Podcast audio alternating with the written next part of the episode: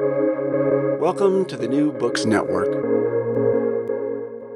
Hello, everybody. This is Marshall Poe. I'm the editor of the New Books Network, and this is an episode in In Conversation, a podcast from Oxford University Press. And today I'm happy to say that we have the good fortune of having Carol Dyhouse on the show, and we'll be talking about her terrific book, Love Lives From Cinderella to Frozen. I'd like to say, by introduction, this was a, really wonderful book for me to read because, as I told Carol in the pre interview, I'm kind of in it. And one of the things that it brought to mind to me was the story of my mother. She was married in about 1960. Uh, and then after she had myself and my sister, she was divorced when we were very young and she had to go to work. And throughout her life, she said she never wanted to work. She was a career woman, very successful. She was a teacher, but she, to the end of her life, she was like, I never planned to work. I never really wanted to work. And as you'll see as we talk about the book, that my mother was not particularly unusual in that way. Um, so, welcome to the show, Carol. Thank you for having me. Absolutely. Could you begin the interview by telling us a little bit about yourself? Yeah. Um, I'm older than you, Marshall. I've spent most of my you don't have to say. well, I think it contextualizes one's uh, one's attitude to history as well. You know, um, I'm looking back at, at my own mother, um, particularly.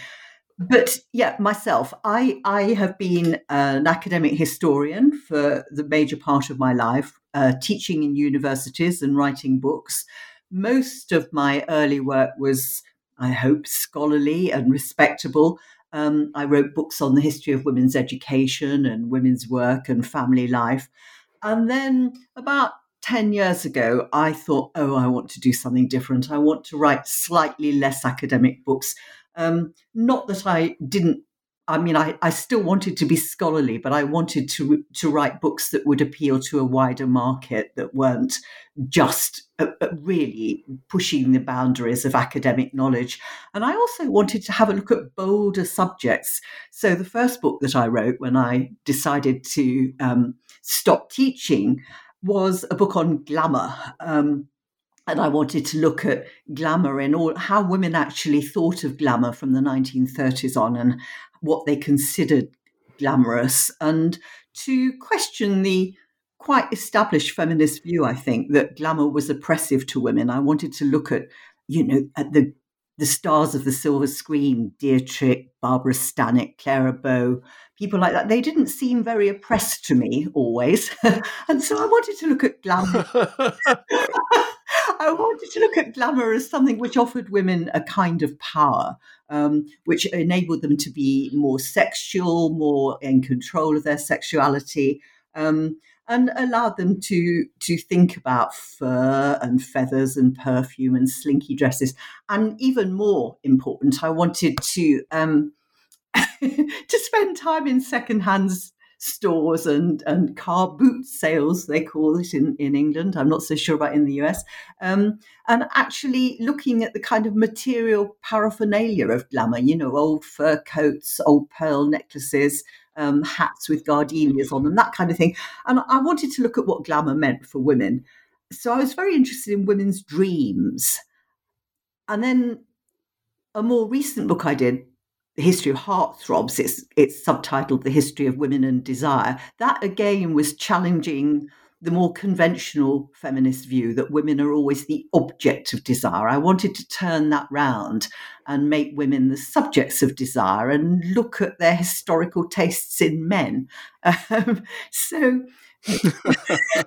you know, look at what kinds of masculinity come in and out of fashion. So again, that was that was kind of opening up what historians don't always look at, which is the history of sort of dreams and desire um, and aspirations. Now, this recent book, this this Love Lives book, is an attempt. It's a bit. It's a bold attempt. I mean, some would say it's overbold, um, overbold to look at how women's lives have really changed since the Second World War, from about 1945, 1950 to the present day. And there are so many ways in which women's lives today are sort of unrecognizable if we go back to the 50s. And that's what, I mean, it's again, academic historians tend to take a small portion of that and look at it in detail. And what I wanted to do was bring it all together Um, and so that's what got me into this book a kind of desire to, to kind of to, to take a broad canvas and to look at the big shifts in women's lives since the 1950s. And I thought, well, one way of doing that would be to do it um, by bookending, if you like, um, women's changing dreams between two massively, massively su- successful Disney films um, and look at popular culture a bit. And the two films are obvious from the title. I wanted to look at Walt Disney's Cinderella in 1950, which was so popular after the war in Britain and in the States. Um, and then to end the book in, in 2013 with the kind of massive impact of Frozen, which is so different. And I thought if you look at those two films, you you get a measure of the shift in women's dreams and their hopes really for a happiness and a fulfilled life. I think you've succeeded marvelously. It's a very readable book. I enjoyed it, it, it, very much. So let's jump right in. The first chapter of the book has a what I found to be a very evocative title: "Cinderella Dreams When Men Were an Ending." um, that, that, that's a great title. Um, could you tell us what you mean by that? Yeah, I mean, in a sense, that's a clue to the to the the biggest shift in the book um, because the fairy tale narrative is, as you know, you know, Cinderella, you go to whatever your problems, you know, life might be a bit kind of grim. You might have to do a lot of housework, you know, you might not have much money or hopes. Um, and there might be problems with at home with your family. But you go to the ball and you meet your prince and you live happily ever after. And the point about that is men are an ending because they end the narrative. Once you've got your perfect male, you don't have to do anything more. Um, that's your life sorted. And it's a slight, it's, well, it is a very instrumental view of what men are about because they're supposed to solve your life for you. And, you know, although I mean, I've met some wonderful men in my time, but they're not going to solve your life for you. But I think those 50s women were encouraged to think that they would. I mean, if you look, one of the big shifts in popular culture in the post war world, particularly in, in America, is the massive, the huge development of um, magazines for teenage girls. Um, they're romance comics, really. Um, there were just dozens and dozens and dozens in the States. And the one that I talk about quite a bit is called Cinderella Dreams, because it, it kind of encapsulates exactly what I'm talking about. In England, we have things like Roxy and Valentine and Boyfriend and Mirabelle. And these, these illustrated magazines available everywhere for teenage girls were just really pushing the message at girls that they should meet Mr. Right as soon as possible. If they hadn't met him by the time they were 21, they were on the shelf. And so you've got a situation where girls at school are panicking about meeting Mr. Right or finding their prince. It gets pushed down and down. And, and the notion that your life was ruined if you hadn't found the right man by the time you're 21 was really widespread. Everybody comments on it. Um, sort of taken for granted that you had to meet him as young as that. And of course, it was crazy, absolutely crazy. And it sort of cut all sorts of other hopes in the bud. Um, and it put an enormous burden on men as well, because, you know, in England, um, young men still had to do national service. Um, I think you had a ballot system, didn't you, in the States? Um, but mm-hmm. yeah in England, young men had to do national service. So if you were a fairly well off, uh, a young man from a fairly aspiring or well off home, then your youth was kind of pretty burdened anyway because you had to go through high school, you had to kind of get your qualifications, you had to go to college, you had to get your professional training as a you know if you wanted to be a doctor or a lawyer or or something less eminent, but you know still requiring training, and you also had to do your national service in Britain for two years. Um, so all these kind of young girls coming out determined to hunt you down. So that they could marry before 21 uh, were a bit of a threat to men as well. um, you've reminded me of something I discovered at Smith College, which is a college not far from where I live in Northampton, Massachusetts. It's a very prominent women's college in the United States. It's been around for a very long time. It was founded in the second half of the 19th century, and I was looking through um, yearbooks at, at Smith, and it it it tells you about the entering class, and then it tells you about the exiting class, and the exiting class is half as large as the entering class, and I'm, half of the women did not graduate, and I was like, what happened to these people? This is in the 1950s. Well, they all got married. Yeah. And they dropped out. Yeah. Yeah, exactly. Yeah. I mean, oh. the, the, dream of finding your prince by the time you're 21, I mean, people, girls work very hard at making that a reality. I mean, if you look at the figures, I don't want to kind of daze listeners with figures, but this one's so powerful, I, I can't resist quoting it. In If we look at Britain, um, in 1921, only 14% of brides were under 21, 14%. Um, in 1965, it had gone up to 40%. So 40% of everybody marrying, uh, all the women marrying that year were under 21. So this dream of early marriage, it was a reality, it became a reality. And I know it's the same in North America. And that's why you have these dropouts because, you know, you can't value your education if everything else is telling you that Mr. Right is the key to a happy future. So I've, you know, I feel sorry for the women because they were, it was horrible. They were desperate to find men. But I feel sorry for the men too because the women were desperate to get them and tie them down.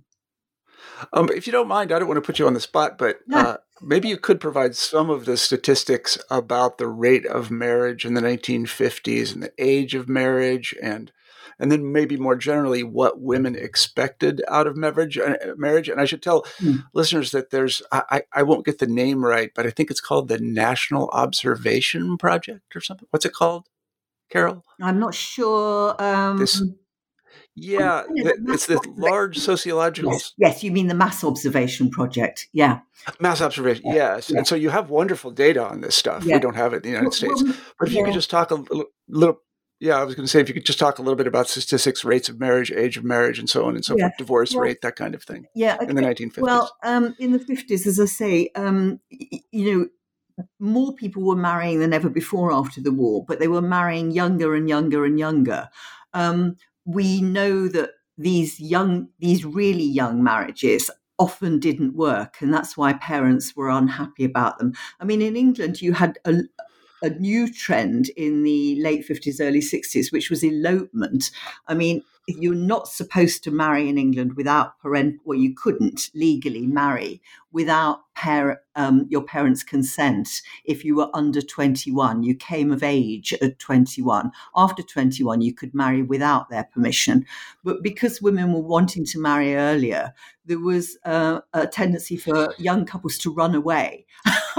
they eloped and they went um, to Scotland. I mean, the place everybody knows about is Gretna Green, because in Scotland you could marry without your parents' consent under under 21. Now, the interesting thing was that you know this this drift to young marriages was so powerful that social policy makers in England thought the trend was here to stay and it's quite clear if you look at government papers that um, the, the belief that young people were going to go on marrying younger and younger was what led to um, a parliamentary committee um, reconsidering what was called the age of majority. And at the end of the 1960s, the age of majority was in fact dropped to 18, from 21 to 18. Um, in the 50s, you didn't come of age until you were 21, and the gift shops and the greetings card shops would sell all these cards with a big silver key on. I don't know if you had this in the States, but you were supposed to get the key to I don't think so. It was kind of symbolic. I mean, as soon as you were 21, your parents gave you a, a, a, greetings card with a big silver key on, and you were then officially hmm. classified as a grown up. Um, it was the, the push for young marriages which led to um, the committee which decided to drop the age of majority to the age of 18, which is what happened at the end of the 60s.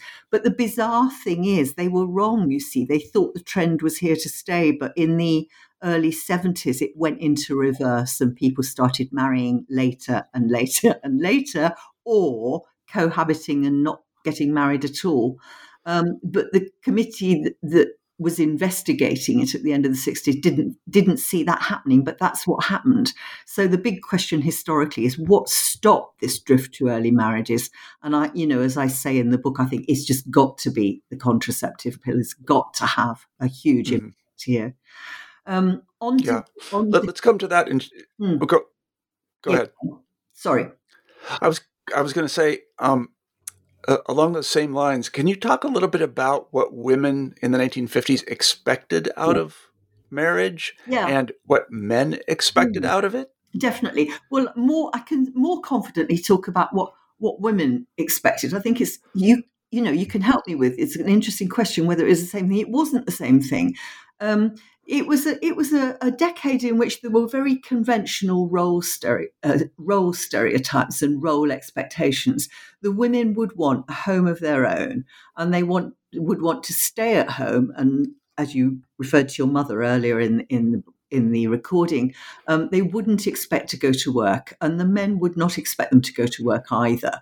So the women thought that they would stay at home, make a tidy house, start having children, da da da da da da. And, you know, there was a danger, I think, that men would see themselves as just instrumental to the woman's dream in that respect, although obviously some men want children too. Um, what men would have wanted is is more complex. I think sex is the main thing. I mean, both wanted sex. I mean, both men and women wanted sex, and you know, without proper contraception, um, sex was only really permissible within marriage in the fifties. It was very limited. I mean, you know, gay sex was was illegal still. Um, you know, premarital sex was frowned upon. I mean, we don't really have that category now, do we? But there were huge discussions about whether premarital sex was wrong or moral or evil or criminal. Um, and of course, insofar as it could lead to pregnancy, it was risky. And we know that women were terrified of illegitimate um, births um, at the time. I mean, it, you know, the, the, social shame associated with illegitimacy was massive. And we know also that men were terrified of getting women pregnant because then they'd have to do, they'd have to, to um, engage in what was then called a shotgun marriage. You know, mm-hmm. girl's dad would be there with a shotgun saying, you know, you marry this woman or else. Um, so I think, you know, what the expectation was that it, it would legitimize sex, it would give women a home and family and it would provide men with some kind of you know stability it was and it segues into the american dream doesn't it really this is you know this suburban dream um, which can either go well or as often as not, it went really badly and ended up with a sort of Stepford wife horror story, you know, where mm-hmm. women moon about the supermarkets and you know, all the rest of it. Um, but in England, I mean, also the, the, idea of a home of your own was still not possible for a lot of people in the 50s because there was much more poverty and there was a shortage of housing and everything. And, you know, early marriages didn't often turn, often didn't turn out to be what women wanted. For wealthier women, it didn't either because the men would get bored and, you know, that wouldn't work. And also, you've got to remember a lot of these men have come back from fighting and you know, it's quite difficult to settle down to a sort of humdrum domestic existence, you know, if you've been off fighting in the war. Um, so it's a kind of crisis for masculinity too. I mean, people often say that the James Bond movies come out of that sense of male frustration at the boring suburban dom- domesticity of the 50s. You know, the Bond fantasy, the mm-hmm. Bond fantasy. I'm hoping you can say something about that, Marshall. I'm about the farthest thing from James Bond you can possibly imagine, Carol. so uh, I, am wondering, this is to anticipate a little bit, but I'm wondering how uh, concepts like love and fulfillment and support and intimacy, these are things that, and again, I'm anticipating people say they want today out of marriage. Did women in the 50s want those things? Well, yeah, it's interesting. Um, I mean, I'm sure they did love and intimacy. And what was the other thing you said? fulfillment. Fulfillment, yes. My partner will fulfill me. Yes. Yes, of course they would have wanted those things. The fascinating thing is that it was the, probably the wrong route. And that's, you know, again, one of the main themes of the book. I mean, one of the things that when I've talked about the book in, in, in England, I mean, one of the things that interviewers have often picked up on and they found horrifying is this survey that was done. Um, there was a survey done by two women academics at Birkbeck College in London, which is, you know, a very prestigious um, college in the, in the 1950s. They did this survey in the late 1950s on what teenagers wanted, how the, you know what they were after in life, which addresses your question a bit. And they, when they interviewed, when they, they, it was quite a big survey, and when they interviewed the girls, um, half of what the girls said was entirely predictable. The girls wanted to be married by the time they were 21. Um, they wanted children and a nice home and a, and a caring husband. But then they started talking in a way that really freaked the interviewers out because, because what they found was that a very large proportion, I think it's about a third, I'd have to check my own notes, um, a large proportion of the girls then fantasized about the death of their husbands. what they did, they would imaginatively project into the future. They would say, Well, you know, my husband possibly died by then in a car accident uh, or a sudden illness. And, you know, it was as if, I mean, the researchers two women called Thelma um, and Joyce Joseph, said it was almost as if widowhood and bereavement were part of the girls' ambitions. Um, and they were very disturbed by this. And what they could only assume was that the girls, what the girls had imagined wanting out of the men was a home and a family. And they wanted a male provider. But the vision didn't go further than that. So once the man had given them those things, they didn't have a lot of use for him after that. There wasn't. it's very mantis like, isn't it? But, you know, they didn't have a vision of, say, you know, collegiality or companionship in old age or or deepening love and fulfillment. The men were there for the purpose of providing them with a home and children in their imaginations. Now, look, I wouldn't, you know, th- these are girls at school, but it very much upset the researchers. They couldn't work out what was going on. And I think that comes back again to this idea of a man as an ending. It's, you know, it's what do you, what is the man there for? And you know what i'm trying to trace in the book is a more optimistic vision. I mean there's lots of things to not make you optimistic and you know we might might might come back to some of those but it's a slightly more optimistic vision that perhaps heterosexual partnering at the end of um, our period you know by by the 21st century probably got a bit more expectation built into it. I mean, a woman doesn't just want a man to be a provider and a, a baby father. You know, she might actually want deepening intimacy or kind of, mm-hmm. you know, colleagueness or something like that, collegiality or, you know, other kinds of things. Um, it's a hopefully a richer version, and hopefully, instead of seeing a man as an ending, you might see a relationship with a man as the beginning of something. Hmm.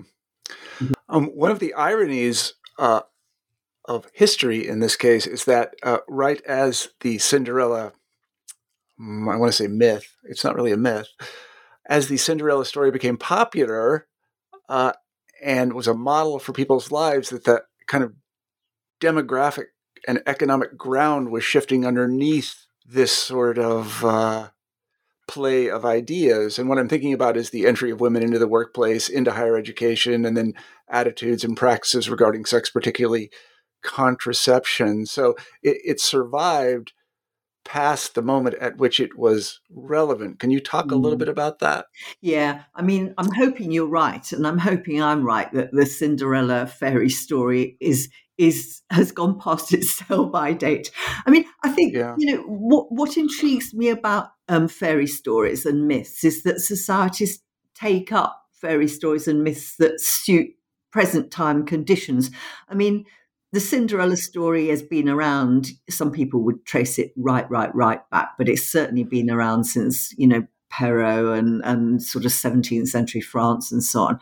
Um, and you, it surfaces from time to time in the 19th century, but it really gets taken up big, big, big time in the beginning of the 20th century. And I think that is because, you know, societies interpret and retell stories that have meaning for them. And it fitted the demographic and the emotional conditions, the Cinderella story. I mean, it's it's um, swings it's sort of chicken and egg isn't it i mean the disney thing did promote the cinderella story enormously i mean all the spin-offs and everything but it was already coming to the fore. You can see there was a kind of explosion in britain of children's readers um, reading books and uh, with the story in after the war and so disney's taking up something that's becoming very popular anyway.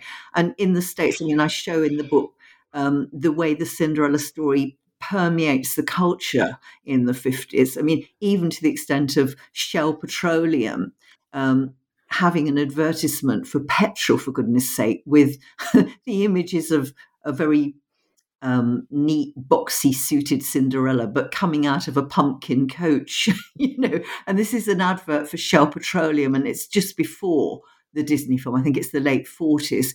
Um, you know, you look at women's cosmetics and you find that Revlon is advertising a lipstick in a shade of Cinderella's pumpkin orange, and that um, you know, the, no, I'm I'm not making this up. It's it's the case, and that is pretty remarkable. and, the, you know, perfume is being marketed in a in a faux glass slipper.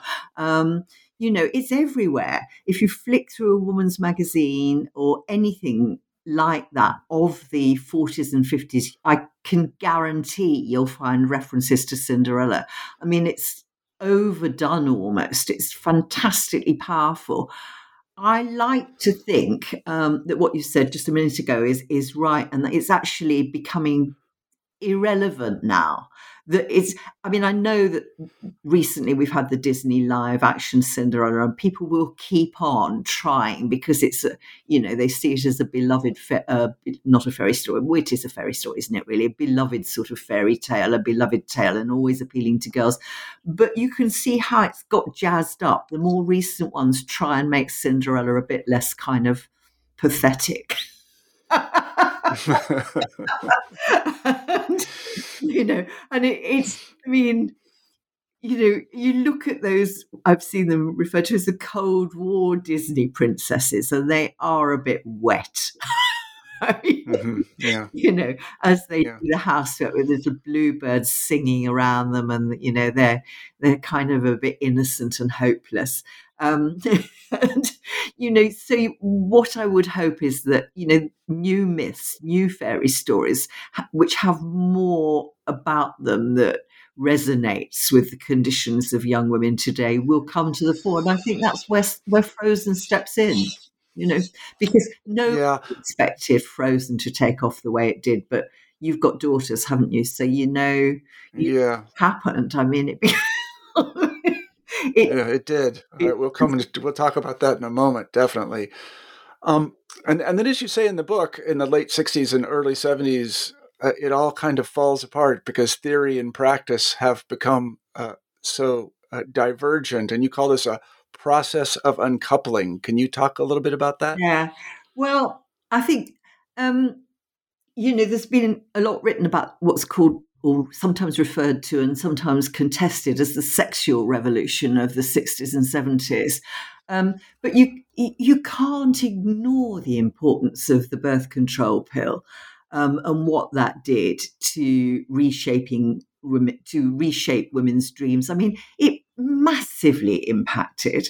Um, you know, because it meant that, well, for men and for women, that you you didn't need to defer sexual activity anymore.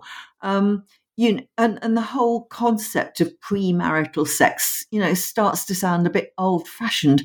Um, I think we take it too much for granted today. I think young women don't always realize just how terrifying it was when you couldn't really control your fertility. Mm-hmm. Um, and how girls used to panic, you know, if their period didn't arrive and, you know, and they weren't married. And I mean, the absolute terror and panic, you can, you can get some clue to it if you read novels of the period.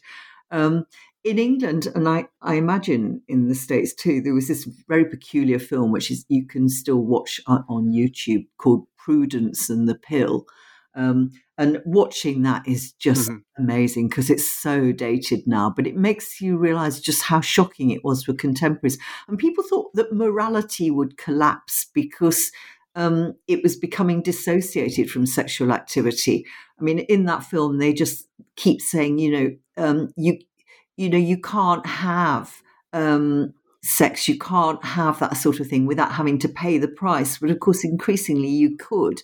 Um, so the idea of you know love and marriage going together like a horse and carriage, and love and sex going together always, and and sex always leaving leading to marriage, and so on. All those couplings, those kind of um, assume they always went together things started to collapse and people had to rethink um, and just and so on.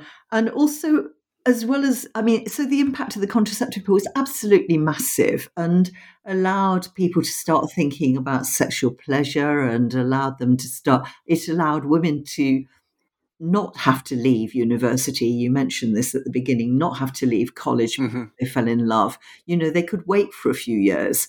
Um, and they, they, they didn't need to defer their engagements or their marriages you know they could they could start to think about planning their lives more.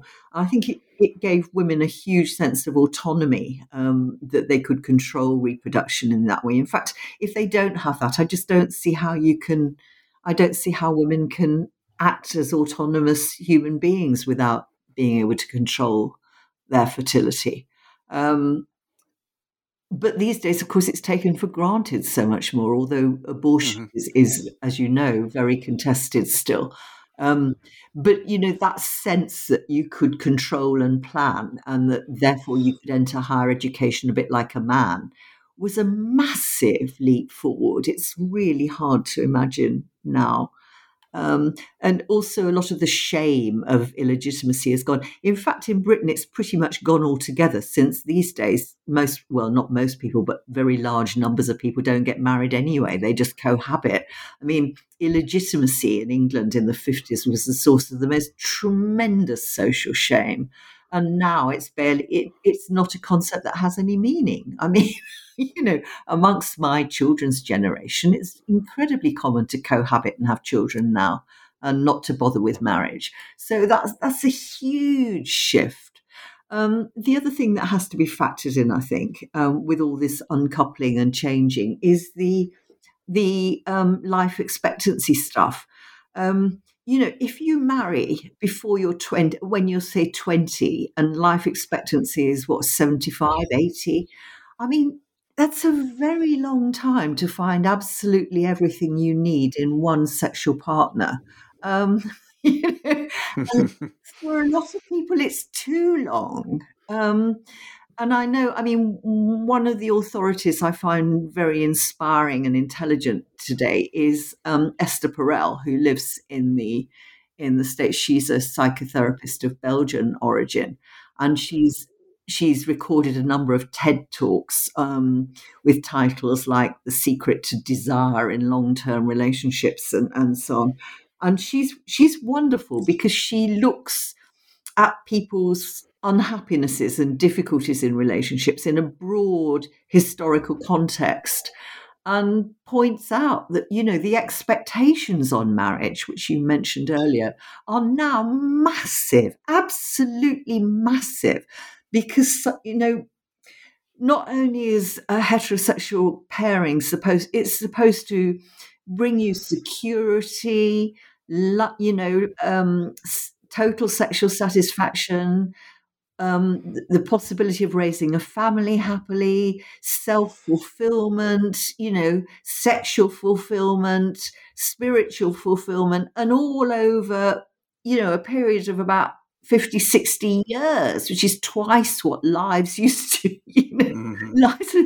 I mean, the expectations and also the expe- expectations of fidelity, because interestingly, attitudes to adultery have hardened rather than the reverse, even though the practice of it is very widespread. So you know, it leaves people with with a lot of um, problems really about how to organise their emotional lives and how to make sense of them. You know, you can't always organise them; you try.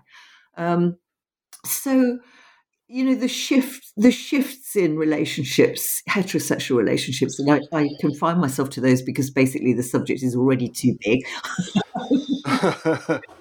although although you can have interesting comparisons um, you, you know if, if you bring in gay relationships as well but i mean the expectations of love and intimacy that are now placed on marriage or cohabitation and coupling are so immense that you know, for many people, they're too immense.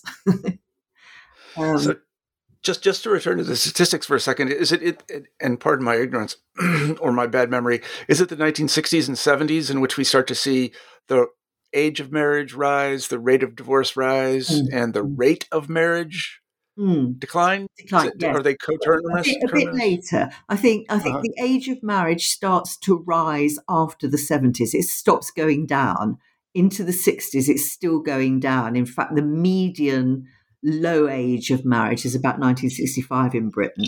Um, after the 70s, with the pill, it starts to go up. Cohabitation goes up, divorce goes up as well, but that's partly because of the legislation about divorce. Um, it becomes easier. And a lot of the women that had married in the 50s with 50s type expectations bring divorce cases in the 70s and and so on. So um, it, it looks like divorce is peaking amongst that generation who wanted this very conventional marriage of the 1950s and married very young. Mm-hmm. Um, people don't agree what's happening to the divorce rate today. It's partly because you can't really measure it because so many people now just cohabit.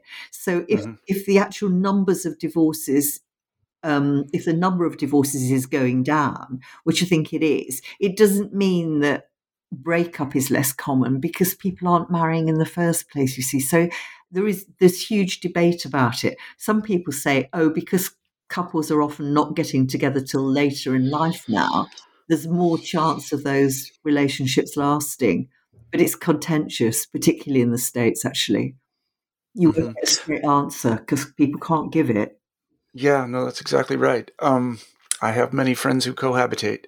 Uh, let, let's shoot forward to the 80s, and I'm thinking of the expression which you hear a lot, sometimes ironically, having it all. And this is, of course, Helen Gurley Brown in 1982. what is having it all, and how? Who gave birth to it? And you know, she yeah. didn't want the book to be called that.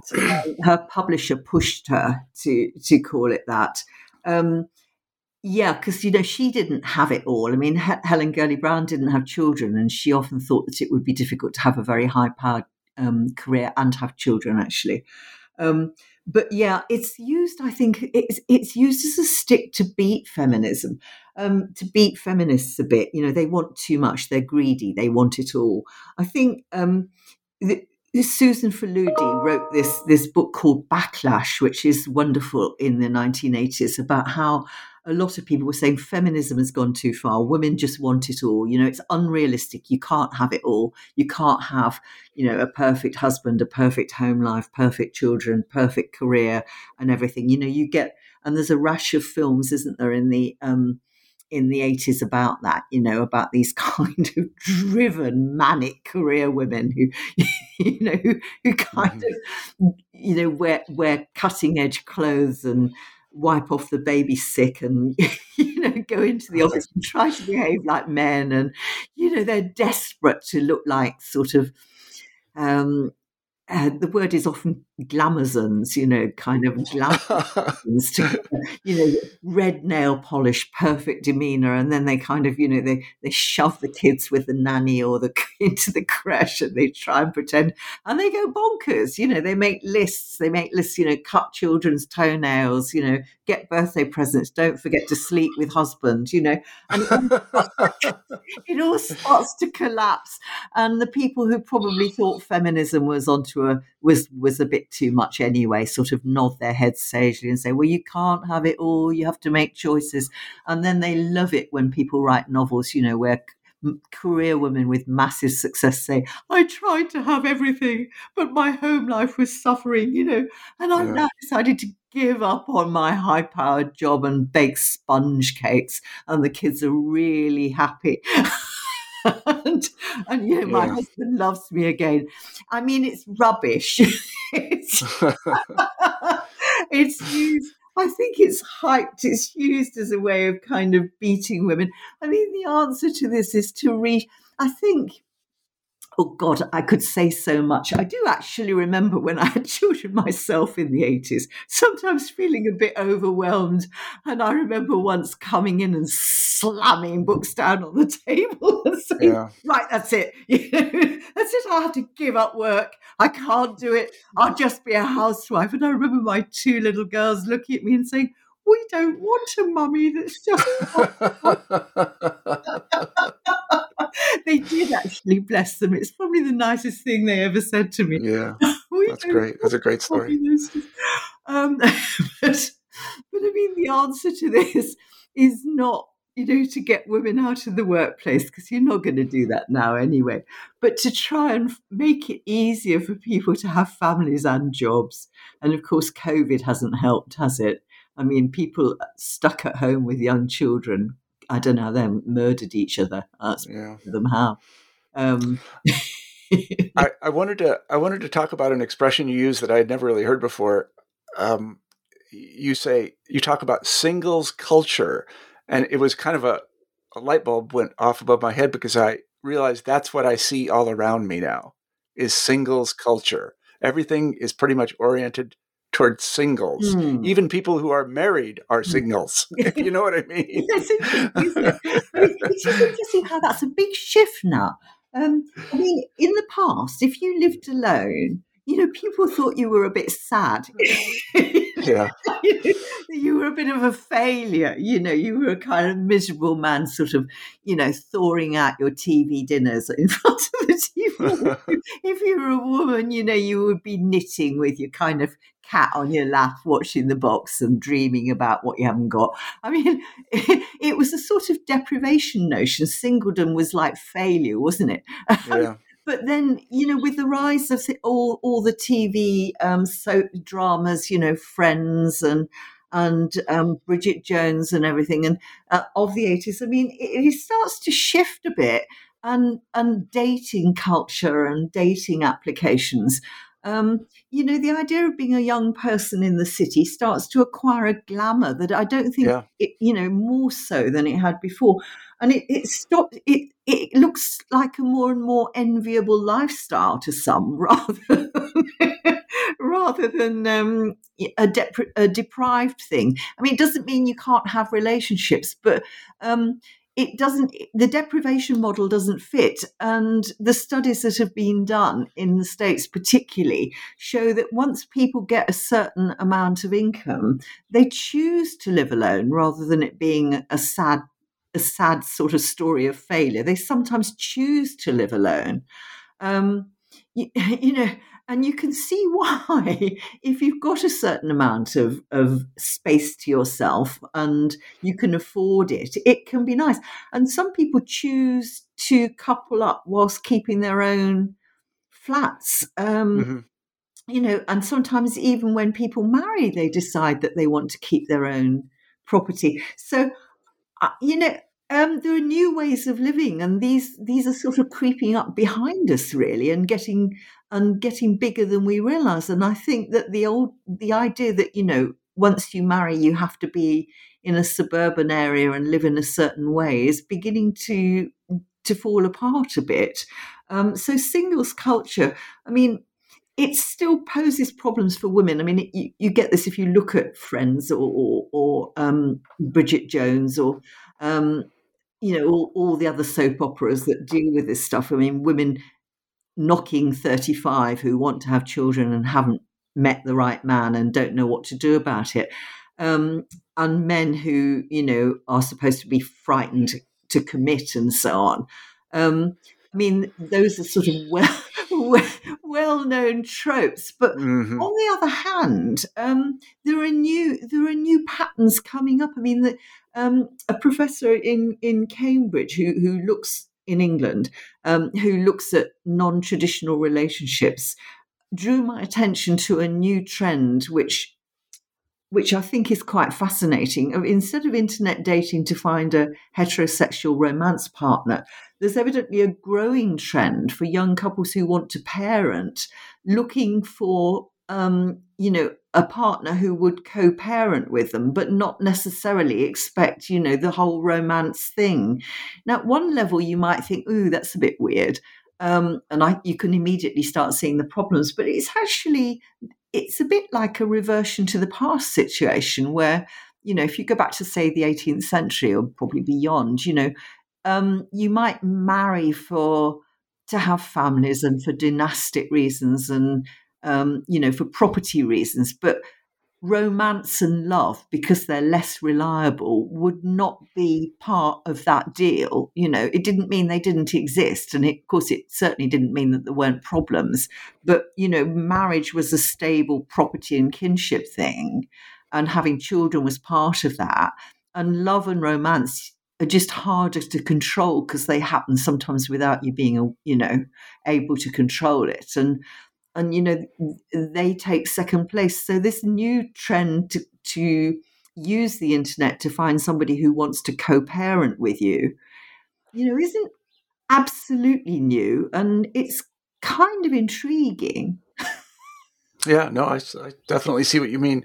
Um, one of the things I wanted to hear you talk a little bit about is the way in which mm, I'm not quite sure how to say it, romance or a desire for romance persists even in, sil- in, in singles culture and oh yeah and and so for, for example I, I give the example of my daughters uh, they their expectations are nothing like cinderella in terms of mating let's put it that way but they care a lot about the way they look i mean really a lot like they think they spend a lot of their time on this um, can you talk a little bit about how that kind of femininity, I think I might call it, mm. survives in singles mm. culture? Well, it does, doesn't it? Very much. Well, as I started when we started recording, to tell you that you know the first book I wrote when I came out of full time teaching was this book on glamour because I was interested. I mean, there are two views. Um, one view is that women kind of make themselves sex objects by being obsessed by their looks. Um, and the uh, but the view I wanted to put forward was slightly different from that. I mean, partly because I've always been interested in clothes and makeup myself. Um, you know, as an aesthetic thing. And I didn't want to see that as wholly, um, as as totally oppressed, you know, I, I, because I don't think it is. Um, so the thing about little girls, and you know, it verges into discussions of princess culture, but also being concerned about how they look. It's a balance thing, isn't it? You don't want them to be obsessed. I mean, I remember from having my own daughters, but you you don't want to undermine it totally. Right. Um, and you know in that sense i think it's probably not all that different from little boys you know except of course that there's the whole culture of makeup and princessy stuff um, which can be overwhelming. I mean i don't know how old your daughters are. I, I remember when mine were you know under say 11 under 12 i kind of i think you know I, I used to discourage it a bit, Barbie dolls, you know, but but then it's what they do with the Barbie dolls, really, and they often did quite interesting things with them. Yeah, yeah, no, I can. Yeah. You know, and, and if they really wanted to dress up in princessy stuff, I let them do it. But we would have discussions about it. And I do take this on a bit in the book because I know that parents can feel completely overwhelmed by their by their daughters just kind of covering themselves in sparkles and pink net. Um, and sort of swanning around being princessy. But I mean, some of the girls wear princessy stuff with trainers and they sort of stand there. Yeah. So, you know, uh, I think you don't have to knock it absolutely as, as a parent. Well, you can't anyway, because as you know, as a parent, you can't totally control your children, least of all their imaginations and their fantasies. Um, but, you know, you can make them aware. So you can say, you know, those, those glass slippers are stupid. You're going to you can yeah. hurt your feet if you wear glass slippers, you know, or, yeah. Or, or high heels. And so trainers are much nicer. But if you want to, you know, if you want to sashay around in in a, in a white neck skirt with little diamante blobs on, you know, then that can look quite pretty, you know. So I think it's a case of balance, really. Um, and I think that you know the the concern with female appearance is so too. You, know, it, it, you know nobody wants women to stop caring about what they look, look, like and i i'm a sucker i wear makeup. It's always been a problem for me as a feminist probably why i wrote the glamour book was to actually point out that even though i liked makeup and even though i liked clothes i could still be feminist you know? Um, so i think that it, it is balance and it's it's you know being able to do both. But i think you know it's it's it's one thing. It's not the only thing. I think, you know, for me, the center of feminism is about having interesting work to do as well as being interested in love and children and romance mm-hmm, mm-hmm. Mm-hmm. Yeah, and that, that that brings us directly to Frozen. And one of the things that people may not know because they haven't watched as much Frozen as I have, and I've watched a lot of it, um, and Mulan and Brave. In Frozen, yeah. in Frozen, there is no marriage. I know there isn't Frozen two, isn't there? I was because I wrote the book. I wrote the book just as Frozen two was coming out, and I yeah. a footnote to it. I mean, it's all right because it's quite obvious that uh, is this a spoiler for people who haven't seen Frozen two? Oh. Are there people? Well, yeah, maybe they haven't seen Frozen two, but if you don't know about Frozen, you've been right. hiding in a cave. Okay, there's, yeah, um, there's no marriage in Frozen. That's right, and I, I think Frozen is really a, a, very moving film for little girls, really, because it it, it doesn't subscribe to this daft notion that you find a prince and you know that's it that's the end of your life it's it actually puts women's the girls elsa and anna who are not perfect center stage as actors in their own lives. And it's quite clear a man is not going to be an ending for them. And in fact the men in frozen are a bit awful aren't they? There's a lot of kind yeah. of juddery old patriarchs who are in it for the wrong reasons. You know they're a bit hopeless really. And the prince that Anna has a certain flirtation with turns out to be a bit of a love rat. Do you have the word love rat in? no, we don't, but we'll start to use it. I'll bring it over. um, and you know, the nicest guy is is the Iceman, who's you know not a prince at all, but has respect for Anna and actually does genuinely care about her. But they have a sort of comradely relationship, which which you know can develop, but um, it's based on mutual respect. It's not about a kind of helpless, clingy prince, uh, girl, helpless, clingy girl falling for a handsome prince at all. And also, the relationship between the sisters is good. Um, you know, it's quite moving actually. In fact, it's very moving. I mean, particularly when you know Anna Anna is all moody and and and withdrawn and difficult, and Elsa um, no Elsa is moody and withdrawn and difficult. Mm-hmm. Anna is trying to get her to come and build a snowman. I mean, you know, it's ter- it's kind of really poignant that because it's like what happens between a lot of sisters. You know that there are sort of little jealousies and little difficulties, but there's a deep bond between them, and I think that's something that a lot of girls with sisters will experience or will have experienced. Um, I, I, I, see it every day. Well, yes, yes, exactly, exactly. And I mean, you know, and the relationships between the women are really important, and and, and the girls are centre stage in their own lives. And you know, we know that there's not going to be a man that is an ending. Um, even in Frozen Two, you don't get that sense. Yeah, yeah. Um, I, I wanted to. Uh, I, I, have a final question. I'm a bit hesitant to ask it because it puts puts you on the spot a little bit. Um, and also, as a historian, this is not usually the kind of question that historians answer. Uh, but h- how can I help my daughters navigate what might generically be called mating? Because I suspect they will mm-hmm. want to have mates. What what should I mm-hmm. say to them? What what? I'm at sea here. I really am. I don't know what to say to them. I think, you know, that, oh God, this is really putting me on the spot. But I mean, one of the things I've learned, it's quite a good idea to to find men that like women. and that, uh, and who actually like them doing well. Um, and and the same for women. It's it's good to find men um, you know it, i mean this works both ways.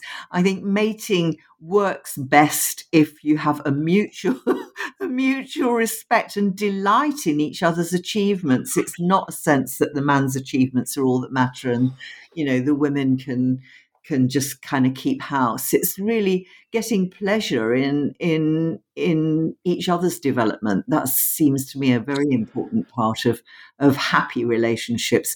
But there's a sense in which we can't control our kids' lives. I would want probably no. my girls exactly what you want for yours. Um, you know, you just have to kind of in the end they have to live their own lives, and you have to kind of cross your fingers and or pray or whatever and be there. But um, I think self respect and mutual respect are really important things. Yeah, I mean, I agree with you completely, especially about not being able really to control them. I mean, when I had very young children, I remember having the realization that only the kid can eat the broccoli. Like there's like, there's not anything you can do. It, it, I mean, you're not going to force feed your kid broccoli. They've got to eat the broccoli, right? That's that's up to them. That's an act of will. Oh, so yeah, they're yeah, they're on their own path. To, yeah, that used to so challenge me. That used to so challenge me. I mean, particularly with with one of my daughters who wouldn't eat anything and. Yeah. Well, think, oh, what can I do? Nothing I mean, they, is what you can do. Yeah. they grew up okay in the end. well, Carol, this is this has been an absolutely delightful conversation. Um, let me tell everyone that we've been talking to Carol Dyhouse about her terrific book, Love Lives From Cinderella to Frozen. It's out from Oxford University Press this year, 2021. I encourage you to go out and get the book. Carol, thank you so much for being on the show. Thank you for a very entertaining interview, Marshall. I'm glad you enjoyed it. Bye bye.